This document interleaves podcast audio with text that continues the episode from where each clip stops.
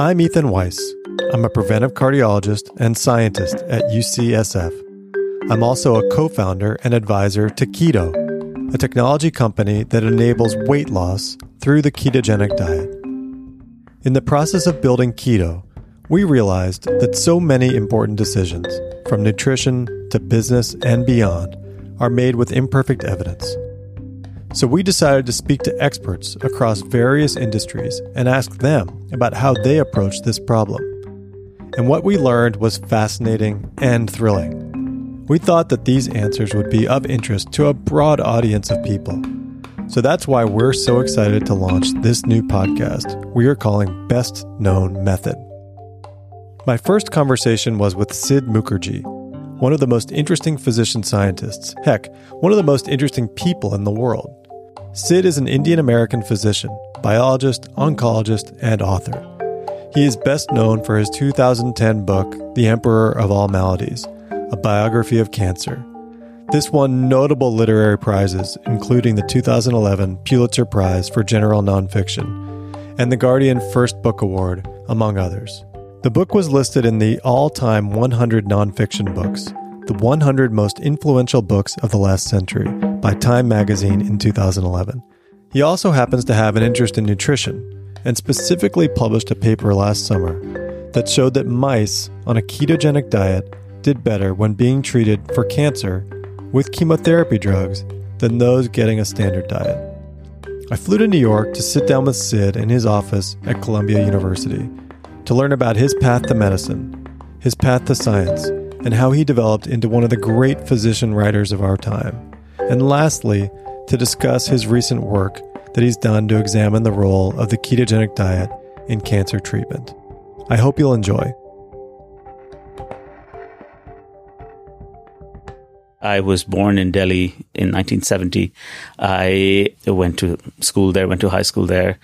I was interested in obviously science and medicine, as well as the humanities my closest teachers were usually uh, teachers of English and history, but my more natural inclination was um, in the biology and physics. Um, went to Stanford after that. It was an unusual choice, actually, uh, in 1989. How do you? How, sorry, I'm interrupting you, which is yes. against the rules. How, how do you do that? How, how, does a kid from Delhi end up at Stanford? Well, so it, it, now it's easier. Then it was a little harder to conceive. I had uh, uncles who were professors at Berkeley, so I had spent two summers, one of them sort of tootling around in one of their labs um, as just a, a young kid. Um, and I was um, very taken by the sort of the Berkeley system. It was just a, a wonderful place. But Berkeley was a, is was and is a public school, as you know, and it's very hard to for a kid from Delhi to get a scholarship to go. And um, and as a friend of mine once told me, uh, even if they gave some money in scholarships, half of infinity is still infinity. So I decided that I would apply around and got into a bunch of East Coast schools and Stanford. And I was sort of weirdly attracted to Stanford just because there seemed to be kind of an energy coming out of the place in 1989, which was somehow different from all the other places. And I can only describe it as a kind of ang- anxious technology energy. Um, and you could feel it in, in 1989 before obviously before Facebook was born, obviously before any social media was born, but there was a technological energy in at the at the university, and you could feel it. And so I said, you know, I want to be, I want to feel that and be be immersed in it. And so that's how I ended up going to Stanford. They gave me a very generous offer, and and those days there were only three students, if I remember, four students from India um, as undergraduates who came to Stanford. Um, two from Israel, one from Poland. I mean, it was a real scattershot. These days, I mean, for these there's a wave. It's a tidal wave. But back in 1989, it was quite a it was it was quite a journey. There were no cell phones, no emails. When you landed up at uh, at a foreign university as a young student, 18, 19, your parents would lose touch with you for two weeks uh, before you got that thing called the landline. So it was a very weird experience. My parents obviously got anxious and they called up uh, the International House at Stanford and said, I just want to make sure that my son is safe. Uh, and some person answering the phone said, yes, I'm happy to help you, but you know, we're getting one phone call like this every five minutes. You have to tell me who your son is. And she said my name and she was like, I, I just tell me a little bit more. And finally she said, she says, Oh, the, the, the, the lanky, the lanky dude who doesn't say very much. And my mother knew I was okay. So, um, that was my, that was my, that was my, that's how I ended up at Stanford. So from there on, what happens? Wait a uh, sec. Before you go on, you you arrived at Stanford in the fall of 1989, and I was around in the fall of 1989. Something big happened in the Bay Area that fall. Your parents must have completely lost it. They, you know, so the, so what you're talking about, of course, is the big earthquake, and uh, I have a very very vivid recollection of it because I was in in the uh, we had during sort of orientation we had this kind of moment in which we were told that there might be an earthquake. This is an earthquake prone zone blah, blah, blah. And everyone ignored it and said, whatever. Then one afternoon, I was working in my room, um, and I have a very distinct memory of it. I got up and the, the first rumbles, uh, I, I, I, found. And, uh, I went to the doorway because I remembered that someone had, had told me stand within under framing if you can. I was on the third floor and I had a long hallway, which was several hundred feet long. And I watched two full waves uh, of the earthquake in the hallway in concrete. So I don't know if you've ever seen concrete ripple, but there were two full ripples that went through the concrete like it was water. And I was a hundred percent convinced I was going to die because I was on the third floor and I knew that the entire thing could collapse um, on top of me, and then I would have nowhere to go. That would be all the way down. Uh, but strangely, as you know, I mean, because of a lot of work that had been done, actually important um, engineering work that had been done at Stanford to prepare for years um, before this, there were no, there was not one single fatality, and I think barely any casualties. I mean, houses were broken and so forth. Um, but that was amazing, and that was actually a strange reminder that um, that engineering really matters. Here's a talented kid from India who came to college at Stanford to launch what was eventually going to be a spectacular career as a physician, scientist, and author. And here, just a month or so after arriving, he nearly dies in a significant earthquake centered 28 miles from the Stanford campus. But he did not die, and Sid attributes his good fortune to the fact that smart engineers built buildings that could withstand major earthquakes without collapsing. This was one of many fortunate circumstances that, together with tremendous talent and drive, led Sid to where he is today. So, so somewhere along the along the way, while at Stanford, you decided you wanted to think about a career in medicine. But so, so my medicine career is is unusual because it, it, it's a little bit in reverse. I worked in Paul Berg's lab uh, when I was an undergraduate, my first year, I started reading what was going on. As I said, I was kind of interested in the, the, the energy around the science that was going on at Stanford, and I started reading what was going on, and then became fascinated by um, the whole idea of of of recombinant DNA and changing genetic material. Um, of course, this was done. I mean, as we'll come to very soon, this was before the years of CRISPR. Um, these were the first attempts to make changes in viral DNA or in bacterial DNA, and cloning was just had just appeared. And so I went actually on a trip by myself and with a few friends. I went to Asilomar, the famous conference where the moratorium was initially placed, or at least a version of a moratorium uh, was placed on DNA. It's actually not a moratorium; it was a regulation. It was a regulated way, uh, a stepwise way to ensure safety. That was mid 1970s or so. Or so. Uh, that's right. right. That's correct. Yeah. So then I became interested and said, well, you know, why don't I ask Paul uh, Berg, who I of course didn't know aside from his name. So and, and and the university was like that then, and I think I hope it's still like that. I'm a big fan. But and and others places are like that. I walked into Paul Berg's office, I made an appointment with him as as an undergraduate, and said, um, "I'd like to work in your lab."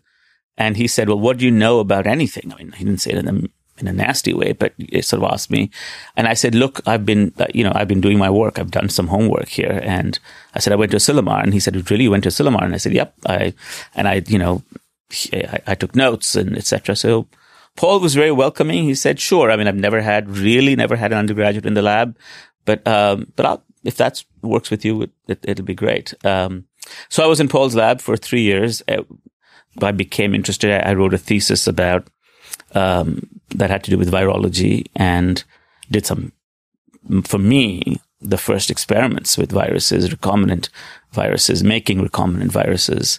And uh, you might remember at the same time, interestingly, 89, 90, 91 uh, were also the peak of the deaths from the AIDS epidemic, uh, particularly around San, San Francisco and New York and several other places, Los Angeles.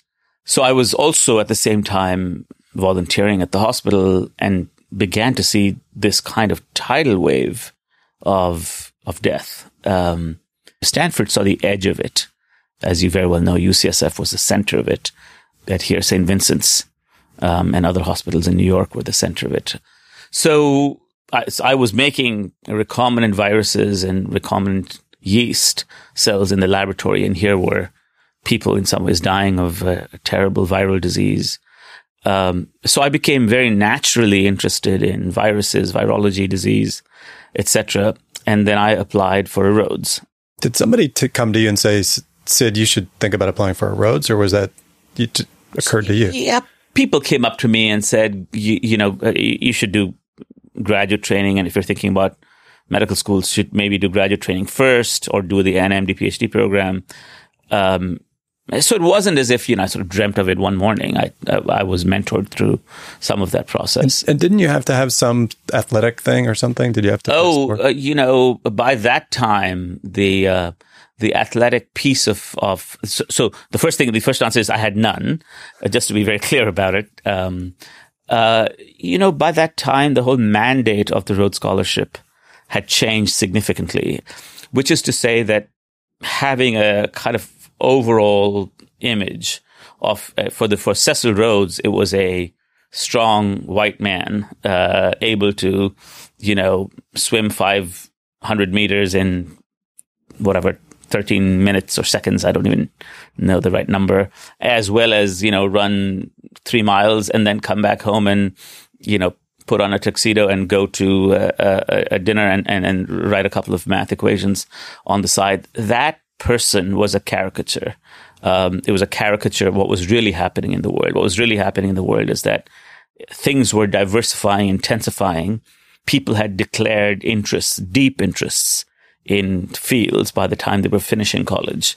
You know, one person in, in at Stanford or at any of the other university, at Middlebury College or at Amherst, was becoming at the end of his or her undergraduate years the world's expert on a particular edge of, of French philosophy. And to expect that person to be the, the big white man who, you know, puts the tuxedo on and the and and and and, and also writes math equations was an absurdity. It was it was a caricature. So they had basically taken the athletic portfolio and, and essentially relaxed it to say as long as you have a healthy healthy life. And we've relaxed it since then, saying, well, what does healthy mean? What if you have happen to be missing a limb? Uh, you know, how do you qualify as healthy? So, uh, in in fundamental ways, I think Rhodes's vision, because it was a very colonialist vision, um, had changed and allowed people like me who, uh, you know, I swim and I run, but I don't swim and I, I, don't swim competitively and I don't run competitively. I play terrible tennis and, um, I'm terrible at virtually every sport, but I'm, I have no shame about any of them. I can, I'll play anything. I'll play soccer, uh, without shame. I have no shame whatsoever. I, I, and I'm a great loser um, I, I, don't have any problems losing. So, so I think they relaxed the criteria enough that that people like me would would want to come and want to be part of the community of the Rhodes. And and certainly there were some amazing athletes. I mean, there were soldiers who had been you know gone to the war and uh, front and then come back to the army, and there were people who came from every single walk. People had taken three years off their life to travel. So it was a diverse group of people. I went there to study immunology um, you knew that going in?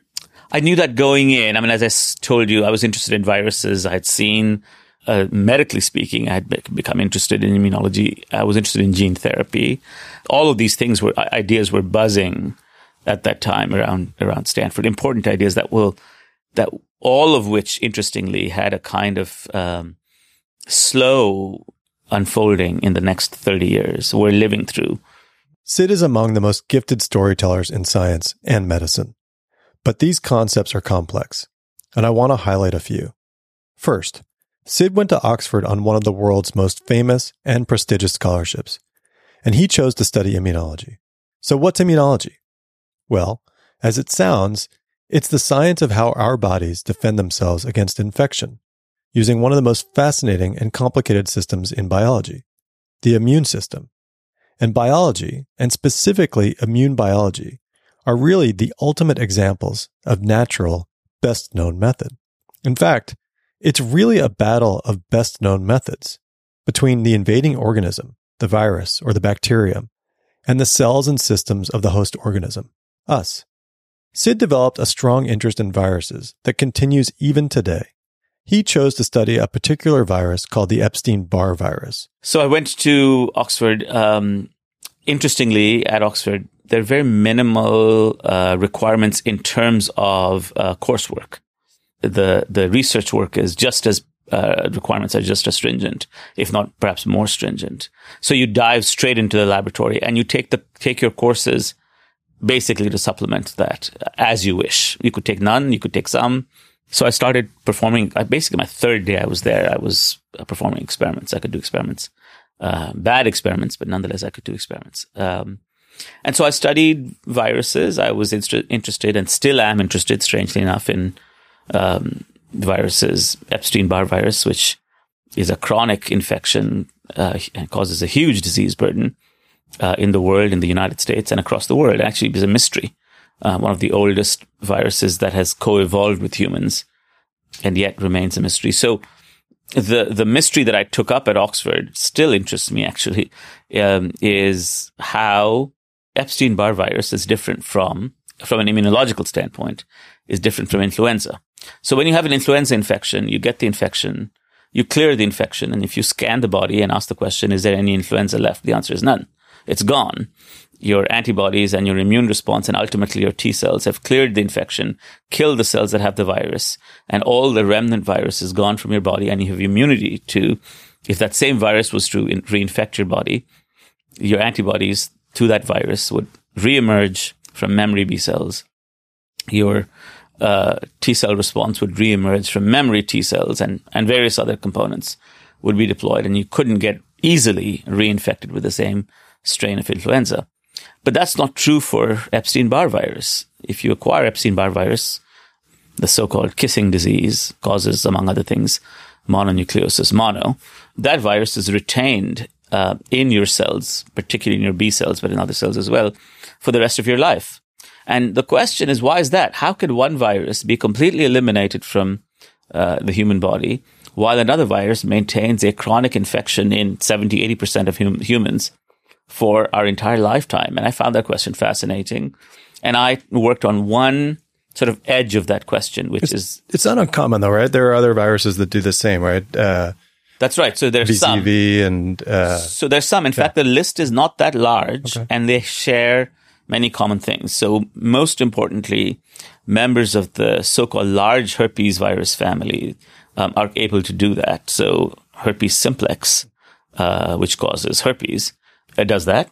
Uh, the other one that's very common, of course, is chickenpox virus, also known as, known as VZV, but really is chickenpox virus. It's an amazing question, right? So why is it that you get chickenpox when you're six years old and then you have no symptoms at all? It clears, the infection clears. And then when you're 82 years old, all of a sudden you get shingles. Um, out of uh, the same strain of virus, which has been sitting chronically inside your nerve cells. Now, these days you have vaccines, so you don't see that. Um, by the way, I, I, had this experience. I had chickenpox when I was six years old. And then at 45, I had shingles. Come on. Uh, and it's completely mysterious. The good news is that I think now I have lifelong immunity to, uh, you know, because once you get shingles the second time, it was horribly painful. But, but now I retrained my immune system to hopefully never have it again. But it was horrible, a very painful experience.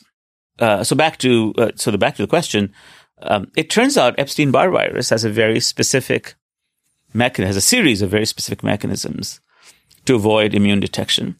And I along with Alan Townsend, I was working with Alan, essentially discovered or co-discovered with two other labs what that mechanism was.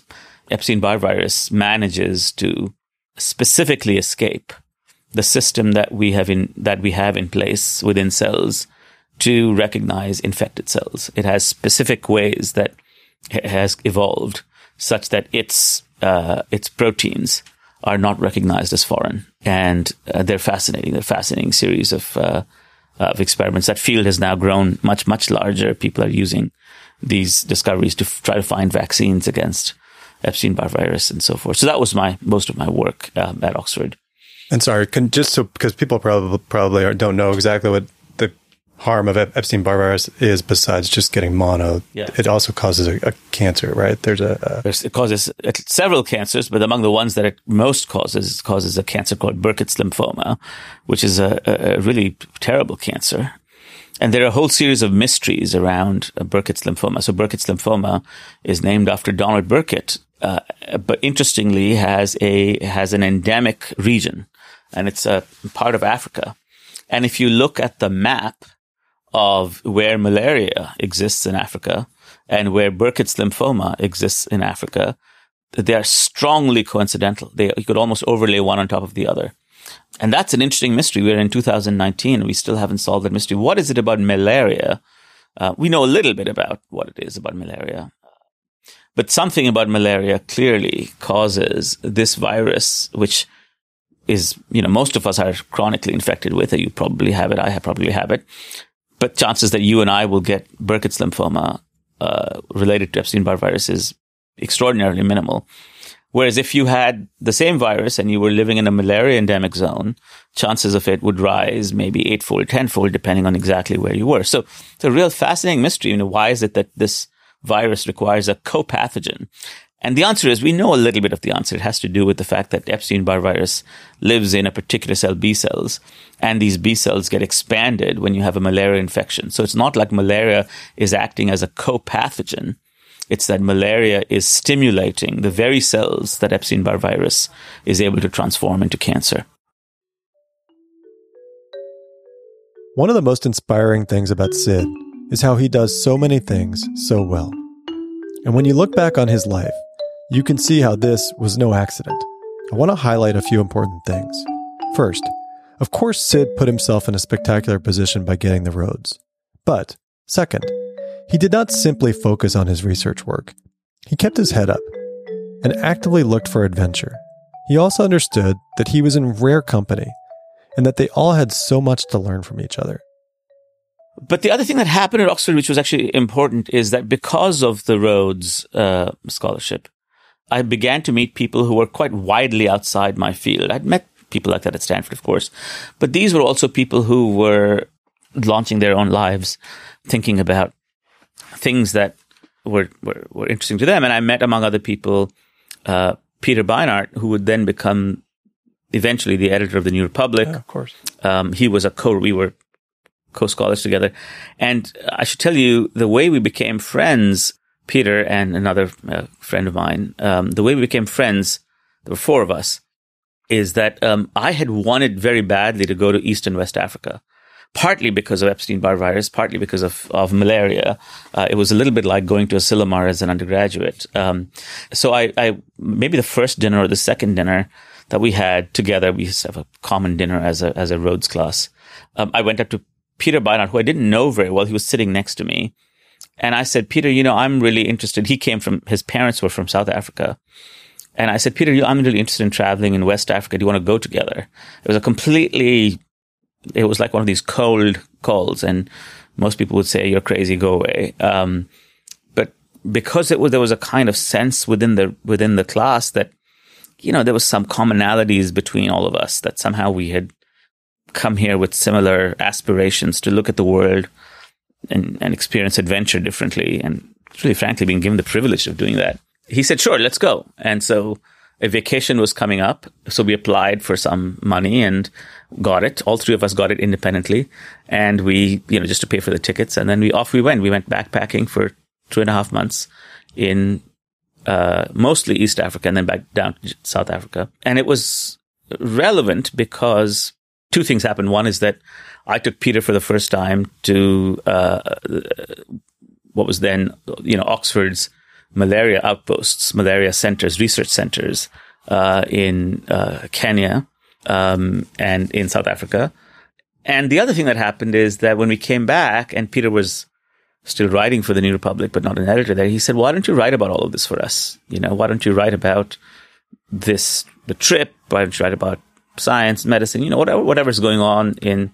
And I said, "That's really interesting. Let, let, let me think about it." I had never ever obviously written one word for a magazine. I, I mean, I obviously was trained academically trained to write, but I'd never written a word for a magazine before and that started a, a kind of a series of relationships that ended up with me, of course, writing books. But back then, the first spark was, you know, a long trip into a strange place for both of us. We had a third friend who traveled with us, and both of us saying to each other, "I don't know anything about your universe. You don't know anything about my universe. We, we you know, we could be two trains passing in the night, but it's relevant. Look around you. You know, this is 1993." then look around you, look around in, in Africa, um, where the beginning of now the second wave of AIDS was, was beginning. Um, uh, and I, you know, I would, for instance, tell Peter, I mean, this is, someone needs to think about these things. This will change the geopolitics. If, if, if you are only interested in politics, this will change the geopolitics of, of Africa. And, and again, it was amazing because astonishing because we were two trains passing each other in the middle of the night. The magazine world itself turned around or, or was upturned uh, in the next 10 odd years, partly because of the internet and social media. So things changed in, on, on that end. But what had not changed very clearly was the hunger and the curiosity around writing about ideas in this, in the science and medicine s- spheres um, and writing very broadly about them. Uh, it, it, was the the appetite was was absolutely infinite. Uh, you could, you know, I, I, remember there was one time when I met one of the editors at maybe the New Republic, maybe at, uh, at another magazine, and essentially they said, "We'll take any piece of interest." Uh, not because it's written by you. I'd like to be flattered that that was the case, but just because the appetite for this kind of uh, of thinking. What's what's happening in this world? I mean, h- how are things moving? Was just just infinite. Sid's experience at Oxford was successful on many levels. It was so successful that he seriously considered not going back to medical school at Harvard, where he had previously been accepted before the Rhodes. I asked him if he was tempted to stay on at Oxford and to continue his work as a scientist if he considered skipping medical school. He told me that he did, much as many in similar situations living in what he called, quote, this double life also do. And here he tells how his mentor in Oxford, Alan Townsend, had a similar experience and how that experience shaped his own decision to go back to medical school. Alan, actually, my mentor, uh, was interesting himself. He, Alan Townsend is an incredibly prolific immunologist. And he discovered, actually, for which he won many prizes, but he discovered as a, as a very young man in medical school, he took time off medical school, took time off, I think he was a senior resident or a consultant or whatever they call them in England. He discovered how a, a big mystery back then. And the big mystery is how can uh, the immune system recognize something that's inside a cell? Because the immune system can only see, like all other systems, can essentially only see things outside the cell. There's no way for one cell to have a magnifying glass to look inside the other cell. These, you know, the cells are bound by membranes. And there's no way that one membrane can send a feeler into the other membrane, punch through it and ask what's inside you. The only way is if there are specific mechanisms, specific apparatuses, apparati that allow one cell to, and I'm going to use the word literally, literally, because that's true, to literally take its insides and present a sampling of itself on its outside. And virtually all our cells are doing this uh, most of the time. They're taking samplings of their insides, uh, peptides, proteins. We now know actually more than just peptides and proteins. mounting them through a very specific pathway and presenting those inside components to the outside so that the immune system can survey them. This is an ancient system. We think that even sponges had them. Even simple animals that are multicellular have them. And there are lots of interesting philosophical consequences of this. You know, this is the consequences of multicellularity. One of the consequences of multicellularity is that you have to ensure that cells are working with each other and not against each other. They're not sort of parasitizing each other. What is, what if, if you were an ocean animal and a foreign cell suddenly pretended to be you and took over you and became you?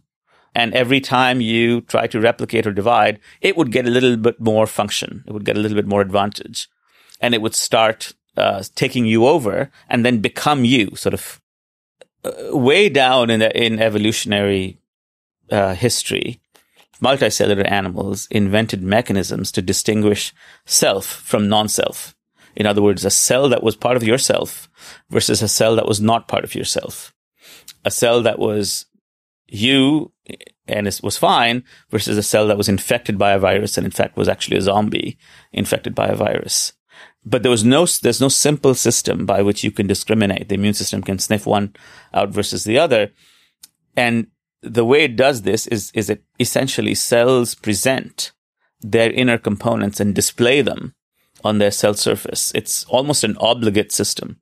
They have no choice but to do that.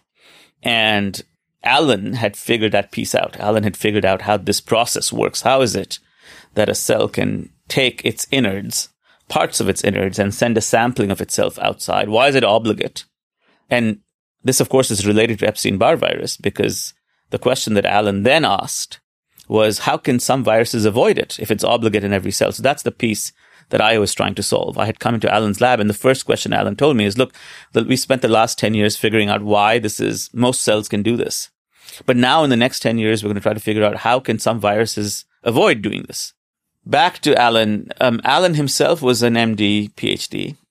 And during the time I was at Oxford, this was kind of a strange thing he became reattached to medicine and he started going back to rounds again, um, which was kind of astonishing and intimidating because uh, I went to a couple of rounds with him. Uh, just to watch him it was astonishing because he had to go back to rounds as a as a relatively junior consultant, right?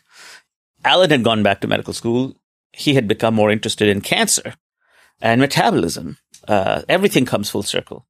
He had more, become more interested in regenerative medicine, stem cells, and so on one hand, Alan was saying, stay on for a long time at Oxford. You know, you finished your PhD. Why go back to medical school and waste your time? And I would say to Alan Bell, why are you in the, you know, why are you in? And he would say, well, there's something about human medicine that if you have one kind of brain that you'll always be attracted to and you'll never, never get over. So, and I said, well, if that's true for you, Alan, it's true for me. So I went back to medical school. That was the backstory of all of that. Sid went on to medical school at Harvard and then completed his residency at the Massachusetts General Hospital. He did a clinical fellowship in oncology, also at Harvard, and then he did more scientific training. But it was during this phase of his life that Sid really began to flex his writing muscles. He talks about how he transitioned from writing athletically to finding a bug. It's an apt phrase for someone who had spent so many years studying viruses. By this point I was writing a lot, but I was only I was only writing sort of I would say five thousand word pieces for the New Republic. I'd written a bunch for the I, th- I think I'd written something for the for the New York Times magazine and the New York Times, but they were four or five thousand word pieces. Uh, nothing in terms of a book. But you got you got the bug. Well, I, I, got the bug in the sense that you know I was then. I, for me, I mean, I was interested in things. As I said, there was an appetite on the other end. Uh, the best way to describe it is that by then I knew how to write athletically, like just in the in the sense that if you put a gun to my head and said, "Give me a five thousand word piece on something of interest," I could do that. But that was not the bug. That doesn't push you to to write a 500, 600 page book. Um, the bug for me was was much clearer and became clearer years later. The the bug was finding the right question. So the triple threat in medicine was being a you know physician, a scientist, and a teacher. You were probably gifted, at, clearly gifted at all three, and then you had this this fourth talent, which was sitting there for you, and, and you, you were going to try to balance all of them? Well, you know, the que- this question occurs to me all the time and it recurs in my life all the time. You know, for me, it wasn't about balance. It was about integration.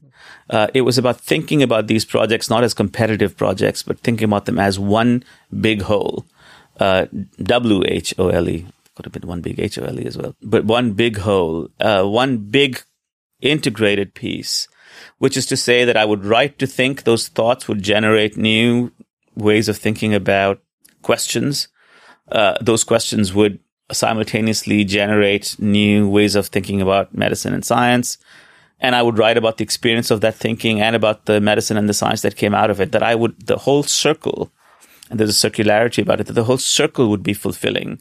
And there would be sacrifices. I would not become the genius uh, MD, PhD translational researcher who ra- runs 14 clinical trials. That would not be me. That was very clear that you'd have to make an important series of sacrifices. I could not be a great clinical teacher because the only way I could teach potentially is through the books or through the through the writing. So every place there would be a I would have to chop one limb off to sacrifice to make up for the other.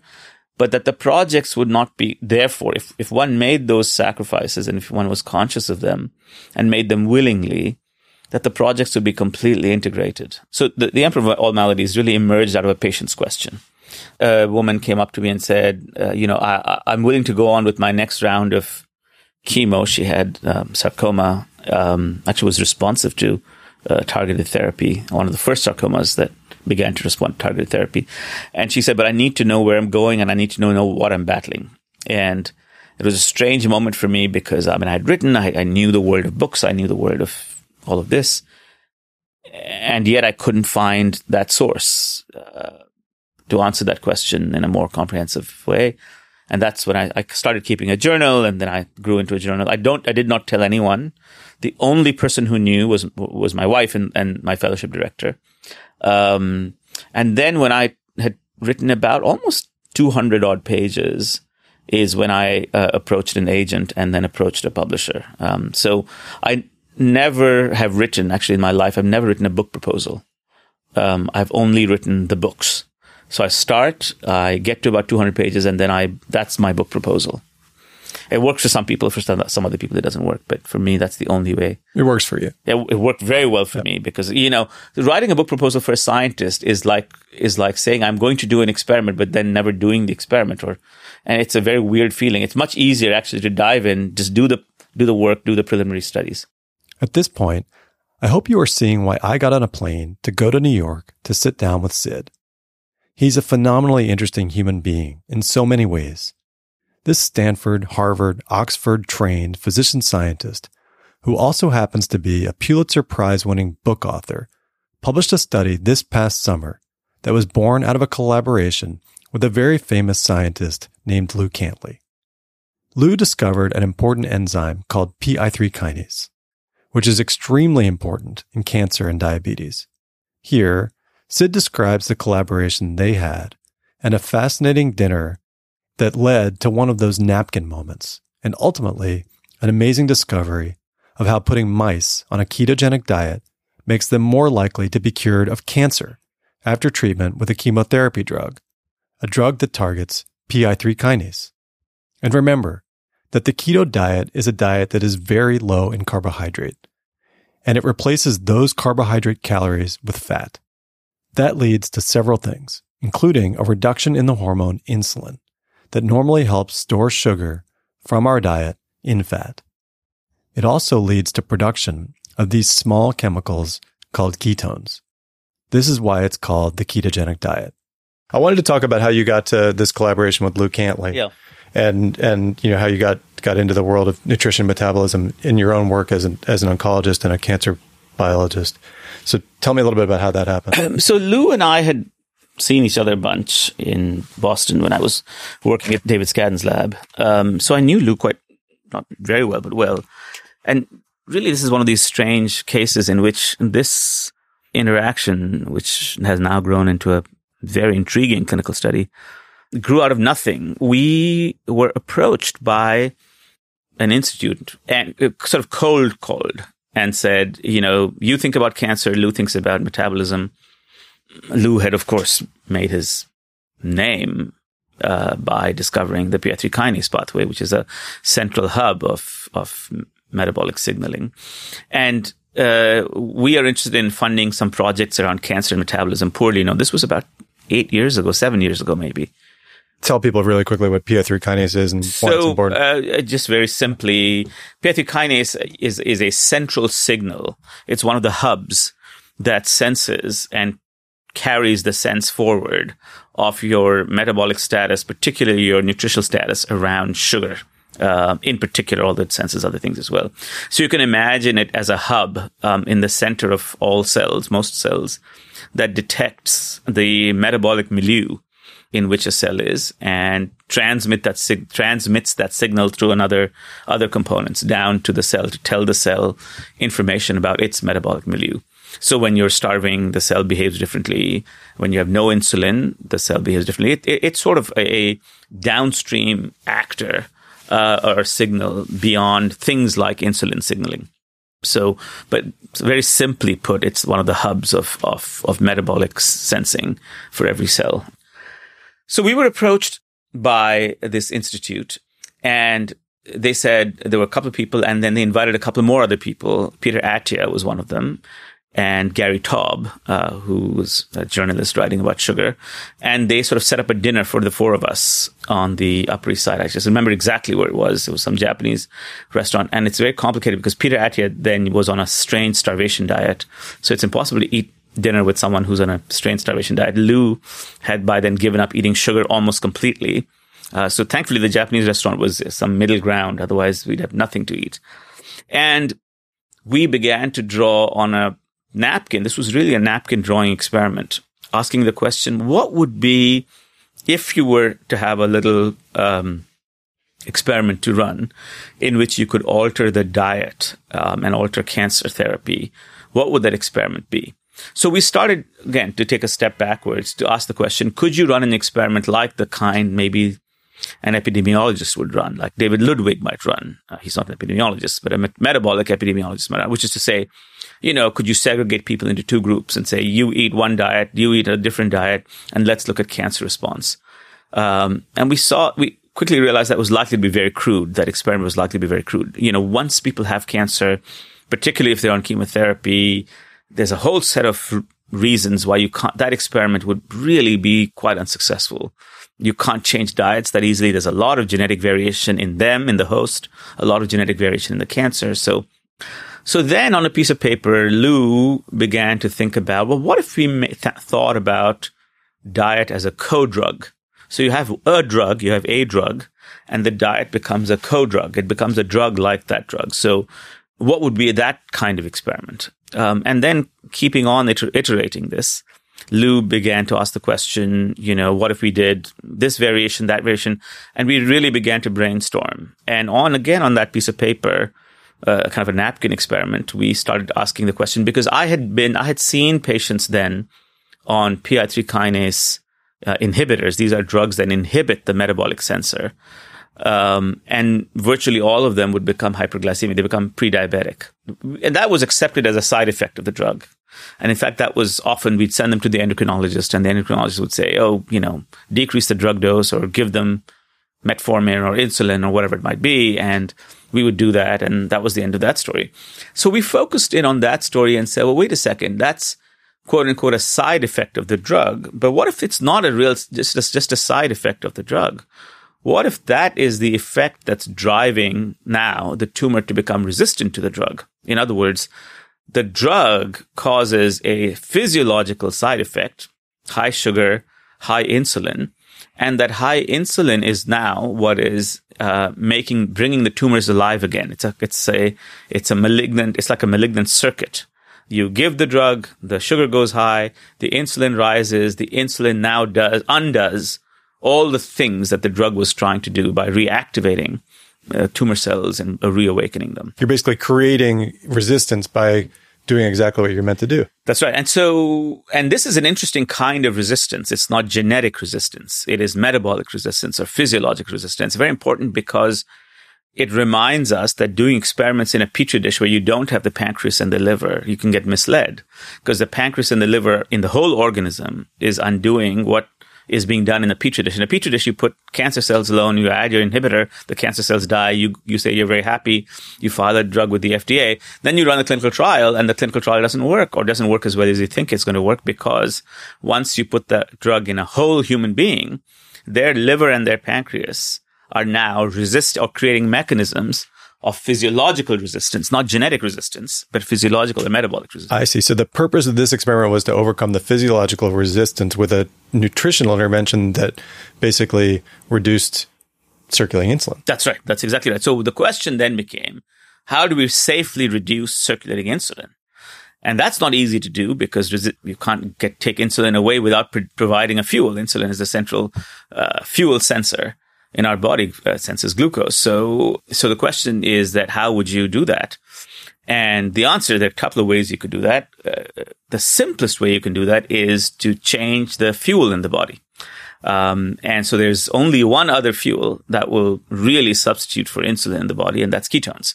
You, your body can run on ketones. Um, it has some problems, but uh, your body can run on ketones. And once you run your body on ketones, it's like changing the fuel in the car. All of a sudden, you take all the petroleum out, and instead of the petroleum, you're giving it some artificial fuel. God knows what ethanol say.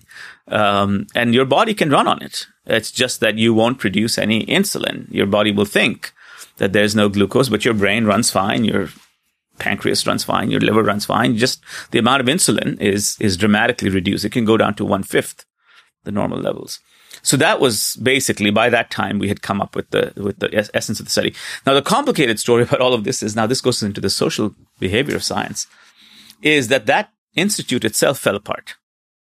So all of a sudden we had a study, at least an animal study that we were going to do first, but no funding for the study. So then Lou and I met at a separate Japanese restaurant without everyone, anyone else and said, look, you know, we think this idea is important enough. Let's just pinch our own resources from wherever we're going to pinch our resources. I said, I'll put one postdoc on it. You put your postdocs on it and we'll just get the study done without any funding. We didn't even apply for an NIH grant. We just pinched uh, money from wherever we could pinch and, and do it. And that was ex- the study, at least in animals, was extraordinarily successful. So if you put the animal on a diet, the ketogenic diet, and added this inhibitor, it could keep tumors at bay. But not all tumors. Actually, leukemias are weirdly resistant. Um, AML is weirdly resistant. We don't know why. We're trying to figure out why. But most tumors, especially most solid tumors, um, are very sensitive, and if you and they're synergistic. So if you add the diet plus the uh, therapy, they either stop growing or they melt away. There is a well known saying in science that we have cured cancer thousands of times in mice, but not so much in humans. This has led to very understandable skepticism over scientific findings in mice. But Sid and Lou knew they had something big, and they knew it was important. They knew they wanted to begin to see if this work, linking the ketogenic diet to dramatic improvements in cancer treatment in mice, would translate to humans. They also knew that the pace of typical academic science was slow. You write a grant, the grant gets reviewed, and then by the time you get the money, if you get the money, it's at least a year later. So Sid and Lou used some unusual but very clever methods to speed up the work.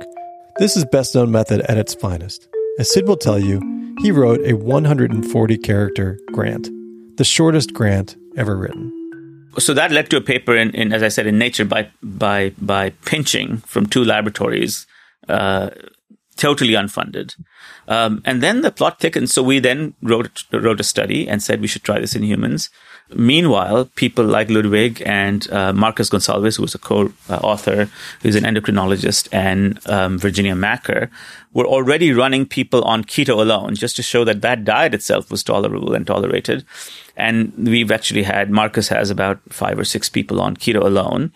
Um, just to see if the diet itself is tolerated. In fact, the insulin level collapses, and they these are people with cancer these some of them have cancer, some of them are okay. quote unquote normal volunteers. Okay. So um, the the collapse in insulin is striking. Uh, by week two, um, you can see the insulin level drop, you can see the glucose level drop, you can see the ketone level rise, and the people feel hard. It's hard for the first two weeks. But after that, they're fine. They're eating steak and eggs every day, basically. Um, and there's some important cardiovascular considerations there. I mean, can people eat fat and protein and not have any. Um, I would personally be unsurprised if, in fact, they don't have increase in plaque, because I think we now have evidence that even with cardiovascular disease, the inflammatory component and the insulin component is important. But I'm open to the idea that they, there might be some cardiovascular consequences, which we're looking for. We look for for sure. They'll have patients will have their cholesterol measured. They'll have their triglycerides measured. They'll have uh, they'll see a cardiologist um, as part of their uh, general routine care. We wrote the study for about 50 people, patients with cancer. Uh, and now the question was who's going to buy, who's going to provide the drug? Again, this is not funded by the NIH, it's funded by nobody who's going to provide the drug and who's going to provide the diet. So the drug Bayer, I think, is going to provide. Um, but then the question was who's going to buy the diet? And now things get very interesting because we were stuck about several hundred thousand dollars short because someone had to feed these people the right diet. And I sent out a tweet saying, you know, we're interested in the study. There's strong science. We believe the science, but can't tell you if it's going to work in humans. And this philanthropist, this lovely woman, wrote back a day later saying, "Look, I'm, i run a, you know, I'm interested in diabetes. I run a philanthropic uh, organization." Uh, she's thanked on our website. You can find all the details. I just don't want to reveal too many names here.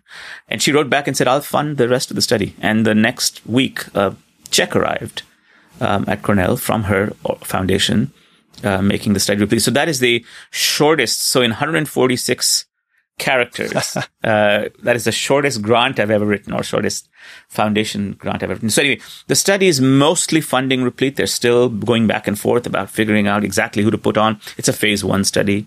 It's a safety study. Hopefully we'll get some signal, but that's, uh, that's where it sits. And, and basically patients with various kinds of cancer, endometrial cancer, and lymphoma, breast cancer, and others will get a combination of PI3 kinase inhibitor, the drug, and be on a ketogenic diet, and we'll measure everything, insulin, etc., etc. But most importantly, we'll look for a response. I wanted to ask Sid to speculate a bit on what he thought might be the impact of the keto diet, not just on cancer treatment with drugs, but on cancer prevention. That is, given the many positive effects, and especially the effects on insulin, might the ketogenic diet offer prevention from cancer? This is nearly impossible to answer but Sid's responses were spot on and humble and brilliant. So I guess I'd love your thoughts on on this diet. And it's a it's a study that can't be done, or if it can be done, it can't be done for a long time. But but just your thoughts on this diet in terms of cancer prevention. Yeah, so that's a very important question, and and, uh, and we've been thinking about that as well. I mean, can ketogenic diets prevent cancer? I mean, for the first concern here is whether it's it's tolerable from the standpoint of cardiovascular disease and other diseases, which may be caused if you switch over to high protein, high fat. Um, it's you know the amount of fat can be moderated, tolerated, but ultimately you need fuel. And the question is, if you run your body on ketones, is like saying running a car on ethanol. Some effects are predictable, uh, but some effects are not predictable. So, for instance, just to give you that example, let's say you found a new fuel to run a car on you wouldn't know whether, you know, the car might run for a while, but, and, you know, you actually might get some more speed out of it. But just to use an analogy, you might not know if one particular valve, it's totally unknown if one particular valve would start getting clogged because of the side effect of that new fuel, that new product that was produced uh, from that new fuel. So, so I think speculating about uh, about the possibility of cancer uh, prevention is tough because we think that there is a relationship between insulin and many cancers. And we think that in general, reducing insulin would be helpful. We don't know what aspect of insulin is the problem. Is it causing chronic signaling in some cells, uh, thereby increasing the survival of these cells, particularly ones that bear mutations, which would otherwise be eliminated? Is it an immunological effect? Is it an inflammatory effect? Um, so I think that the next stage before we enter the universe of cancer cancer prevention is to tease out uh, what would happen if you put a patient on a ketogenic diet in terms of the, the things we best know. Right. What happens to their immune system? What happens to their cardiovascular axis? What happens to simple things like uh, hematopoiesis, their blood formation? Uh, what happens to their bones? So things that we can assess physiologically, that would be the next step before suddenly leaping and saying everyone should be on a keto diet. We've been very clear and tried to make it very clear that we know really very little about cancer prevention and ketogenic diet by itself. We know very, very little and we'll do it step by step. We will get there, but we'll take a series of steps. What we know very clearly is that you can run your body on ketones as fuel. Uh, there's little doubt about that in the short term. Actually, my wife is frankly ketotic, has been for the last five weeks, six weeks, um, because she felt actually got more energy. Uh, this is anecdotal experience that not may not be true for everyone. Some other people have a lot of trouble with it. We know quite certainly that the, that the sugar is bad for you, but that's for metabolic reasons. We actually don't know very much about sugar and cancer, for instance. There is so much to learn in how Sid has approached his life. He is a master of best known methods in education, science, medicine, writing. And as we ended the interview, I wanted to probe a little bit more about how he might advise young people just getting started with their careers. I get asked from, from time to time by college students, so what are the, what are the skills or classes or things that I ought to be doing at this time to prepare myself for whatever I want to do in the future? I'm curious about sort of if you could go back in time and think about um, a certain class or a skill that you could acquire as a college student, you could pass that wisdom on. Well, uh, the, to me, the answer is very obvious. Uh, it would be statistics. Um, I learned the hard way. I mean, maybe some co- computers as well, but um, I learned the hard way that I had to relearn a lot of statistical sciences, um, and it's, it's it's it's trickier than you think, and it can fool you more often than you think. Um, so I wish I'd taken statistics as a course. Yeah, I, I share that. I, I wish there are a few that I'm missing, like I, I wish I knew a, a, shred of computer science. Um, that that would help too. But um, I want to ask you one last question, which is, um, I think I'm very curious about personally. So, how, how do you approach writing? Well, so for me, it's become quite clear, which is that I write to answer questions. Um, I had a column in the Times, as you know, for one year, uh, Times Magazine for one year, and it was a very different uh, sort of task because rather than writing a book, I would write every month um, a 1200, 1400 word piece, but it was capped at 14, 1500 words. And if it went over, I had to cut back because there was only so much space that was assigned. And it was a very tough experience. I, I liked doing it. I had a great editor, Ilena Silverman, but I, I, I but I had a tough time doing it because, um, every time I had to ask a question, um, so the, how do I uh, approach writing in general? I wait for the question. And when the question appears, the next stages are much, much easier, but I know what the question is. And the question has to be sort of non trivial. It has to have a depth to it that can sustain a book. So that's that's generally my approach. on a more practical level. I, th- I, think I've read something I can't remember which is which, but the, you know they compared the way that Cezanne and Picasso painted, and one of them was constantly making a you know a realm of a huge ream of sketches yeah. before they'd paint, and one would just have it in their head and paint it. Are you a outliner or a, uh, it's so so i mean you see that couch over there that's where i that's where most of the pieces are written and you'll see underneath stuffed underneath i have a pillow and a blanket and so forth. So I don't write, uh, I don't paint sketches or do something for a long time. I, I will take an idea and play with it or linger with it for a long time. I won't put a single word on the page. I'll think about it, think about it, think about back and forth, back and forth, back and forth, tossing it around like a football. And then at some point of time, it'll become clear to me what the question is and take us a long time. That process takes a long time. So for the Times pieces, that process could take two weeks in which I wouldn't produce a word and I would get panicked phone calls from Ilena saying, the illustrator has to put something down on the page. Can you just tell me what the column is about? And I would say, you know what, Ilena, it's going to be about nutrition, but I don't know anything more than that. So I'll just make some general pictures about nutrition.